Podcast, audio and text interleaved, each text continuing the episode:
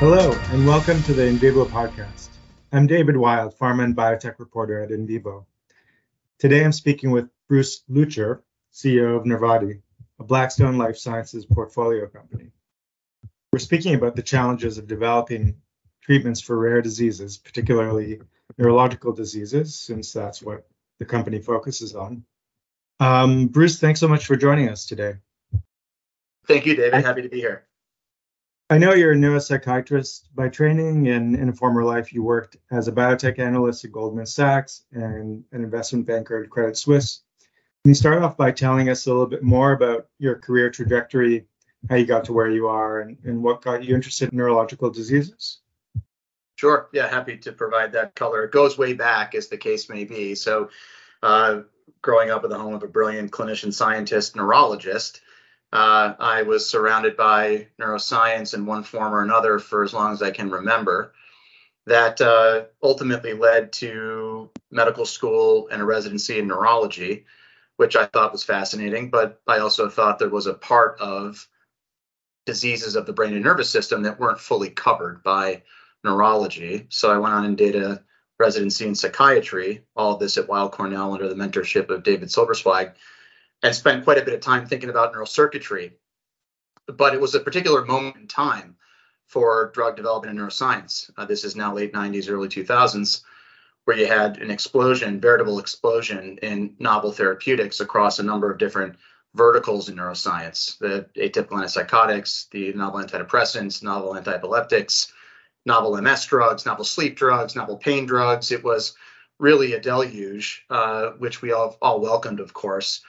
And it was a moment in time in which people wanted to access the mind share of folks who lived on the scientific and clinical side of the business, which is where I was spending all my time, and found it to be incredibly stimulating intellectually and a wonderful juxtaposition of managing patients while at the same time collaborating with the buy side and the sell side on financing these programs, and a wonderful window into that part of how things get done, which ultimately was the classic bug bite, as they like to say, for how one gets close to different industries. For me, it was all of that drug development that was happening around me. And that led to a lot of collaboration with investors, with banks, companies, large and small, and ultimately led to me taking a position at Goldman Sachs in equity research, as you mentioned, which was right around the start of the financial crisis.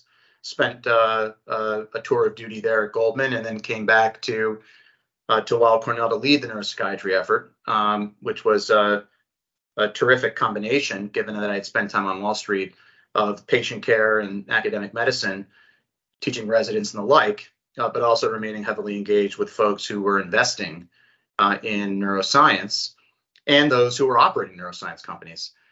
And that was terrific work, and ultimately led to another call from Wall Street, which had me landing at Credit Suisse as a banker this time around. And it was a really good combination of the scientific and clinical perspective married to the formal work on Wall Street at Goldman Sachs, and also with some of the investor dialogues that I had and scientific dialogues with SABs and the like. So I went to go try my hand at banking, spent a lot of my time in neuroscience, as I did in equity research, writing on neuroscience, this time on the transactional side of the business, which was at a moment in time when the broader biotech markets were starting to really ascend, if not already in the midst of their ascent. And neuroscience, which had been in somewhat of a nuclear winter, in the years prior to that, had regained momentum across the board, momentum from the investor side and the company side, but also the strategic side, where you started to see more transactions occur. So a lot of IPO work, financing work, and M&A work at Credit Suisse, and then went to PJT Partners, where I helped to found the group in healthcare biopharma, and focused on M&A for 6 years, and did a whole lot of neuroscience work in that seat, just given the perspective and the relationships. And now here I am, 2 years at Neurvati Neurosciences, 2+ years, focused on the same topic, which is neuroscience, with some transactional work that is key to the business model, but also now closer to patients, closer to the implementation of the technology in clinical trials, and feeling like a lucky person to be now in this seat, being able to aggregate all these experiences.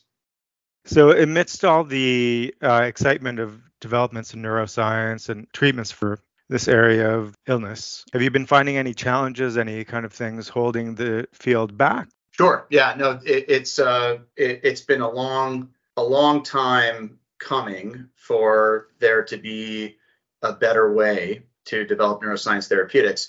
You know, the biggest issue we contend with in this space, I would argue, are failed studies, not failed drugs, where we know that we have some kind of pharmacodynamic effect, but the ways in which we're able to measure it clinically in patients in a clinical trial is historically quite challenging, arguably still a significant challenge, but we've been chipping away at some of those challenges by using complementary or adjacent enabling technologies, as I like to call it. So there's been a more significant embrace of things like serological plasma and CSF biomarkers, neuroimaging, which has come a long way, still not quite ubiquitous in the development of neuroscience therapeutics, but it has a more prominent role, perhaps seen most significantly in the Alzheimer's space. And then electrophysiologic biomarkers, where we've seen a lot of momentum of late. These challenges, these technologies rather, while they do address some of the issues, don't address all of them. And we will continue to have to chip away using things like human genetics and multiomics and other strategies that help us understand who we're enrolling in these studies to drive more homogeneity and how we're evaluating those patients once they're in these studies. And the more specificity and precision we have, the better off we'll be. But most certainly, you know, if we're thinking historically, the lack of precision approaches to understanding patients and assessing them in clinical studies has been the biggest challenge, which is what's led to these failed studies, not failed drugs, which I do believe is something that most of us in this space generally agree on. We can see the drug having effect. We just can't necessarily demonstrate statistical significance, and there are lots of different drivers of that, all of which we're trying to optimize. At Neurvati, you've developed a new business model that you think should help shore up resources necessary for successful R&D and regulatory and commercialization better than existing models. Can you tell us a little bit more about that and how it overcomes what you think the deficiencies are of existing business models? One of the big issues in neuroscience is an ability to take drugs all the way through development, recognizing that there are fits and starts associated with how the drugs perform, given the complexities of rare neurology. But for that matter, even some of the larger total addressable market opportunities like depression or schizophrenia, some of the larger neurodegenerative diseases, it requires a lot of commitment and it requires a long-term view. And what we've been able to do is deliver that long-term commitment and that long-term view to the partners with which we collaborate. And that's through our partnership with Blackstone Life Sciences, who is our only investor. And the genesis of our company, our model, Neurvati Neurosciences model, is to develop these therapeutics and to identify them at a moment in their development with an innovator company. Could be a multinational large cap, could be a mid cap, or even a small cap company. Identify promising clinical opportunities, clinical programs that have delivered clinical data, and determine what kind of resources and strategies can be implemented around those programs to bring them through mid and late stage development.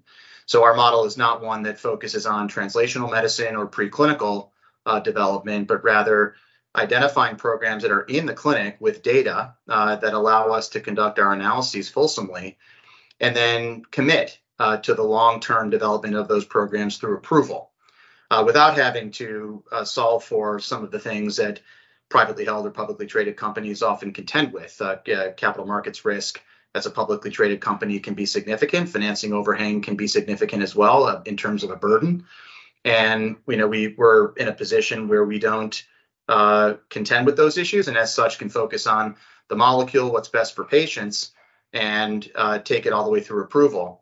It does, though, require us to find clinical stage molecules because we live at a certain point in the life cycle of development where we're not taking on the risk of translational medicine. But I argue that that's a moment in time for many pharmaceutical and biopharma companies that matters most, where they have a program. It has translated from the preclinical realm to the clinical realm. And now they're trying to figure out how to allocate the resources, both human and financial, to get these programs through all the way through development. It's a heavy lift for a number of different companies. And a short-term view on how to accomplish that in mid to late stage development isn't easy to do when you've got an opportunity to align with a group like ours who focuses on both financing these programs via Blackstone Life Sciences and then developing these programs through Neurvati Neurosciences. It solves for some of those problems, and it puts us in a competitive position. We're not the only entity that adopts this view. You know, we've seen more in the way of late stage, mid to late stage financing solutions and development solutions come to market over the course of the last few years, if not more. But this certainly is one model that we think provides a solution, really a potentially mutually beneficial solution to the companies that have innovated to a certain point in time, our ability to bring it through mid to late stage development, and then an ability to have, you know, a commercial thesis that really benefits everyone, including patients and caregivers. And if I understand correctly, you have one subsidiary, Grin Therapeutics. Can you tell us a bit about how that's working out, about the details of that arrangement? Sure. So this is an example of a licensed product candidate that we were able to take in from a multinational company that had made certain strategic decisions. And we had a view on the potential of this molecule in a rare neurodevelopmental disease called GRIN-related disorders. And interestingly, this disease was really only named in 2014. So as far as diseases go, it's pretty new. And as you might imagine, there's a lot of nimbleness and agility that's required to progress through development for a drug targeting a disease that was only named in 2014, but it's consistent with how we think about our model. So there's a clear human genetics driver to how we think about this disease process. There's a mutation on one of the genes that encode for a receptor that is implicated in epilepsies, but also in neurodevelopmental diseases writ large. And we were able to formulate a view, proprietary view on that disease process by way of using the human genetics angle, and then consider the deal structure that would be most appetizing, most appealing to the licensor and to us, and put ourselves in the driver's seat where we can leverage all of the expertise that we have and not have to consider a piecemeal approach to getting through to the finish line, but rather a commitment from Blackstone Life Sciences to enable that effort. So it's as is often the case in neuroscience, you find large cap companies, multinational mid-cap companies who are paring down portfolios or making certain strategic decisions that don't represent a moral hazard on the product candidate, but rather just a referendum from the company on where they intend to deploy resources. So there is opportunity that lies within that. And our objective is to go in and assess the bona fides, do a fundamental analysis of the molecule, the program, and every element of the development going forward, and then make a very well-informed, well-formulated decision on the viability of that program. And in this case, for Grin Therapeutics, we really resonated to the notion that we can enroll patients in this study, which is a proof of concept study that gives us an opportunity to be quite precise. We're targeting the receptor that is aberrant, that is abnormal in these patients, given a dedicated genetic mutation. And we know that enrolling patients and understanding their mutation and characterizing it and then treating it is a perhaps more sophisticated way of thinking about managing a developmental epileptic encephalopathy. There are few drugs that are approved today, or for that matter, even in development today, that are taking that kind of rifle shot approach at a rare neurological disease. Not to take anything away from the successes that have been realized in developmental epileptic encephalopathies, there have been many of them, and we applaud that effort. It is helpful to all of us when when people innovate and they do so in a way that has major impact on patients and caregivers. Our approach is in GRIN-related disorders is a bit more targeted, as we like to think about it. So it goes after the specific physiology that we know is abnormal from a dedicated genetic mutation. To us, that's interesting. And we would also represent that as we look past GRIN-related disorders, for GRIN Therapeutics in particular, but even beyond that into other opportunities we'd consider, human genetics looms large. Our ability to be more precise in who we enroll, how we characterize those patients, and how we treat them probably yields more effect size on the other side of the equation, more therapeutic benefit, as opposed to an all-comers approach, which can sometimes create issues or problems, as you know, the heterogeneity of these diseases is quite different and sometimes hard to prove out material clinical impact in late stage studies in an all comers context. So being as precise as we can be, as many rifle shots as we can take, is how we think about our business by and large, and Grin Therapeutics is a perfect example of how we're implementing that. And just because it's on everyone's radar, AI is coming out as a way to de-risk assets and try to sharpen development. Are you looking at incorporating AI into your strategy as well? The answer, short answer, is yes. We, believe that whether it's from a drug discovery perspective or whether it's from an ability to parse patient populations, AI plays a big role. It already plays a big role. We'd argue that a lot of the work that's being done right now is being informed at a minimum, if not guided by AI. And there's so much about refinement of target engagement, limiting of off-target effects, being more surgical, if you will, with how drugs are brought through development matters in neuroscience, where side effects matters in all therapeutic areas, I think that's fair to say, but in neuroscience, we're really looking for tolerability and safety in many cases, and the more tolerable and safe these drugs are, the better off we'll be. AI can enable that. I go even a step further around classical AI and think about machine learning, those terms often being used interchangeably. There's so much about managing a patient with a chronic neurological or psychiatric disease that is informed by continuity of data collection and data synthesis. How are these patients existing between office visits? What's the natural history of their underlying disease, which may be different for a certain kind of patient with major depressive disorder versus another kind of patient with major depressive disorder. So the more that we can use non-pharmacological AI-enabled or machine learning-enabled technologies to inform the way in which we're treating patients, less about the specific molecule perhaps, and more about the ways in which we're learning about that molecule's impact on a certain patient's disease, it's incredibly helpful. Now, I'm biased in all of this, I should disclose, because I was the founding neuropsychiatrist for a company called Click Therapeutics, which aims to do just that. So this is now dating back 10 plus years ago, when AI and machine learning we're just starting to develop significant momentum amongst the masses and an appreciation that I had for the complexities associated with neuropsychiatric disease and wanting to find a way to leverage something like machine learning that would enable us to more intelligently deploy our pharmacotherapeutics, all with the eye toward increasing effect size.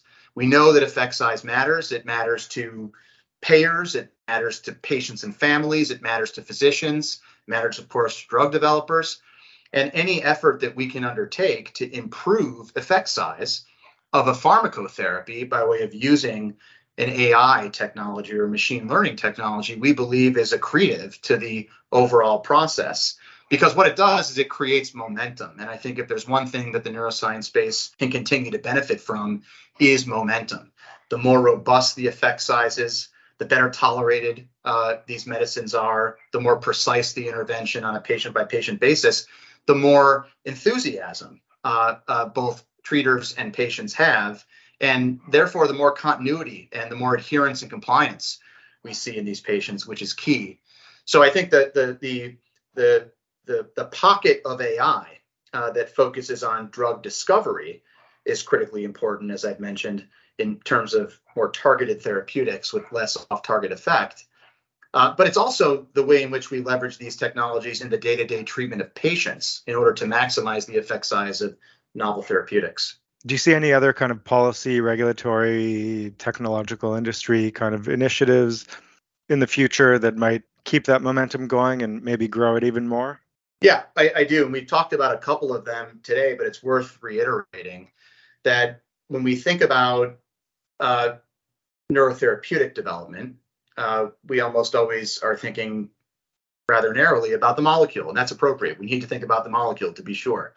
But the more that regulators, investigators, companies, the broader ecosystem embraces some of these enabling technologies, and the more that these enabling technologies are refined, the more success we will have in neurotherapeutics drug development.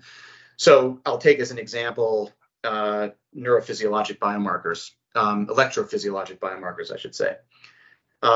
Dating back 10, 12, 15 years ago, these technologies existed. They weren't as refined as they are today, but they existed and weren't particularly well embraced by the classical drug development community, despite those data points adding value, serving as a point of triangulation for understanding the physiology inside of the brain that you're aiming to treat. Over the last few years, call it 5 years or so, just to pick a number, we've seen a whole lot more of that embracing of this sort of technology, recognizing that much like an EKG or an ECG in cardiology can add value, an EEG or an ERP can add value in neuropsychiatric disease, or for that matter, pure play neurological disease. It is another data point, right? And I think that exercise of seeking out as many complementary data points as possible through as many novel technological platforms as possible is helpful to the cause. It does require, though, vetting. It requires guidelines. It requires regulatory buy-in. And I think we've seen that, at least incrementally, we've seen that over the course of the last 5 or so years, particularly on the electrophysiological side of the ledger and the neuroimaging side of the ledger. The more that we learn about the genetic underpinnings of these diseases, the better able we are to identify patients with genetic mutations or variants that lead to neurological disease. So as I see the sophistication, the wave of sophistication of gene sequencing continuing to rise, that will benefit neurological disease for sure, given how much monogenetic neurological diseases there are out there. So as we take a holistic approach to how one thinks about drug development in neuroscience, as I mentioned before, as it relates to the people, it requires a village. I'd argue that as it relates to the technology, it requires a village. And those circles overlap because the people who need to be a part of the buy-in are just as much a part of the equation as the technology itself. But I do think we're moving in the right direction. There is one, a hot button issue that I think we've all been talking about now for well over a year, which is the Inflation Reduction Act and the impact that that may have on drug development. I would like to see more attention paid to the impact that that may have on rare neurological diseases, many of which are treated or have drugs in development that are small molecule therapeutics. And we know that small molecule therapeutics have drawn the short straw. Arguably, all of the straws are short as it relates to IRA, but certainly the small molecule therapeutic side has a problem, an issue with effectively the length of exclusivity of these programs. And because in neuroscience, you often find that what works for one indication has the potential, at least, to work for another indication. Of course, we've seen this in the novel antidepressants, novel antipsychotics, novel antiepileptics, novel pain drugs. There's plenty of examples in neuroscience drug development where you are able to position a novel therapy against another indication. In rare neurological disease drug development, we'd aim to do the same thing. Any drug developer would aim to do the same thing.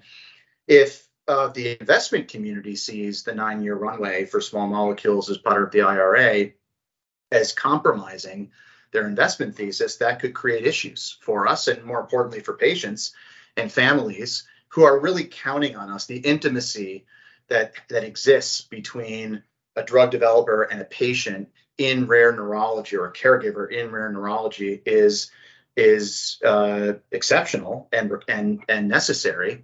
And we want to deliver for those folks. And the only way to do that is to get people interested, sufficiently interested in the investment thesis. And, you know, my concern, yet to be proven, of course, but my concern is that the punitive approach that's been taken as it relates to small molecule therapeutics presents a problem that requires a solution, but no solution has yet been put forward. So when you ask me about where folks might focus around existing persistent problems, I'd argue this is one of them for the betterment of rare neurological diseases. We're all waiting to see how that plays out, the impact of the IRA on drug development. But was there anything else you wanted to add? We covered quite a bit, but any other thoughts you had on this topic? I would just end with a biased view, but a view nonetheless on the importance of this sort of work. You know, having spent time in different pockets of this industry, you know, broadly defined, you need thick skin in many cases in neuroscience drug development, and it requires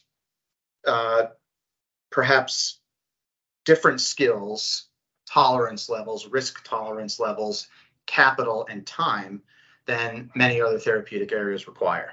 And what I'm proud about as it relates to the work we're undertaking and that Blackstone Life Sciences is supporting is that we all share that view. We share the view that we need to have a constructive, long-term patient view around how we get these drugs to these patients, perhaps more so in neuroscience than other therapeutic areas, but we all appreciate the need, and the need is profound. So any effort that we can take on to help to contribute to that solution, we are keen on doing, and we happen to believe that the solution we're offering is one that really does benefit all parties. But I thank you for your time today and enjoyed the discussion. Likewise, thanks so much for your time, Bruce. For more pharma, biotech, and medtech news and insights, visit the In Vivo website.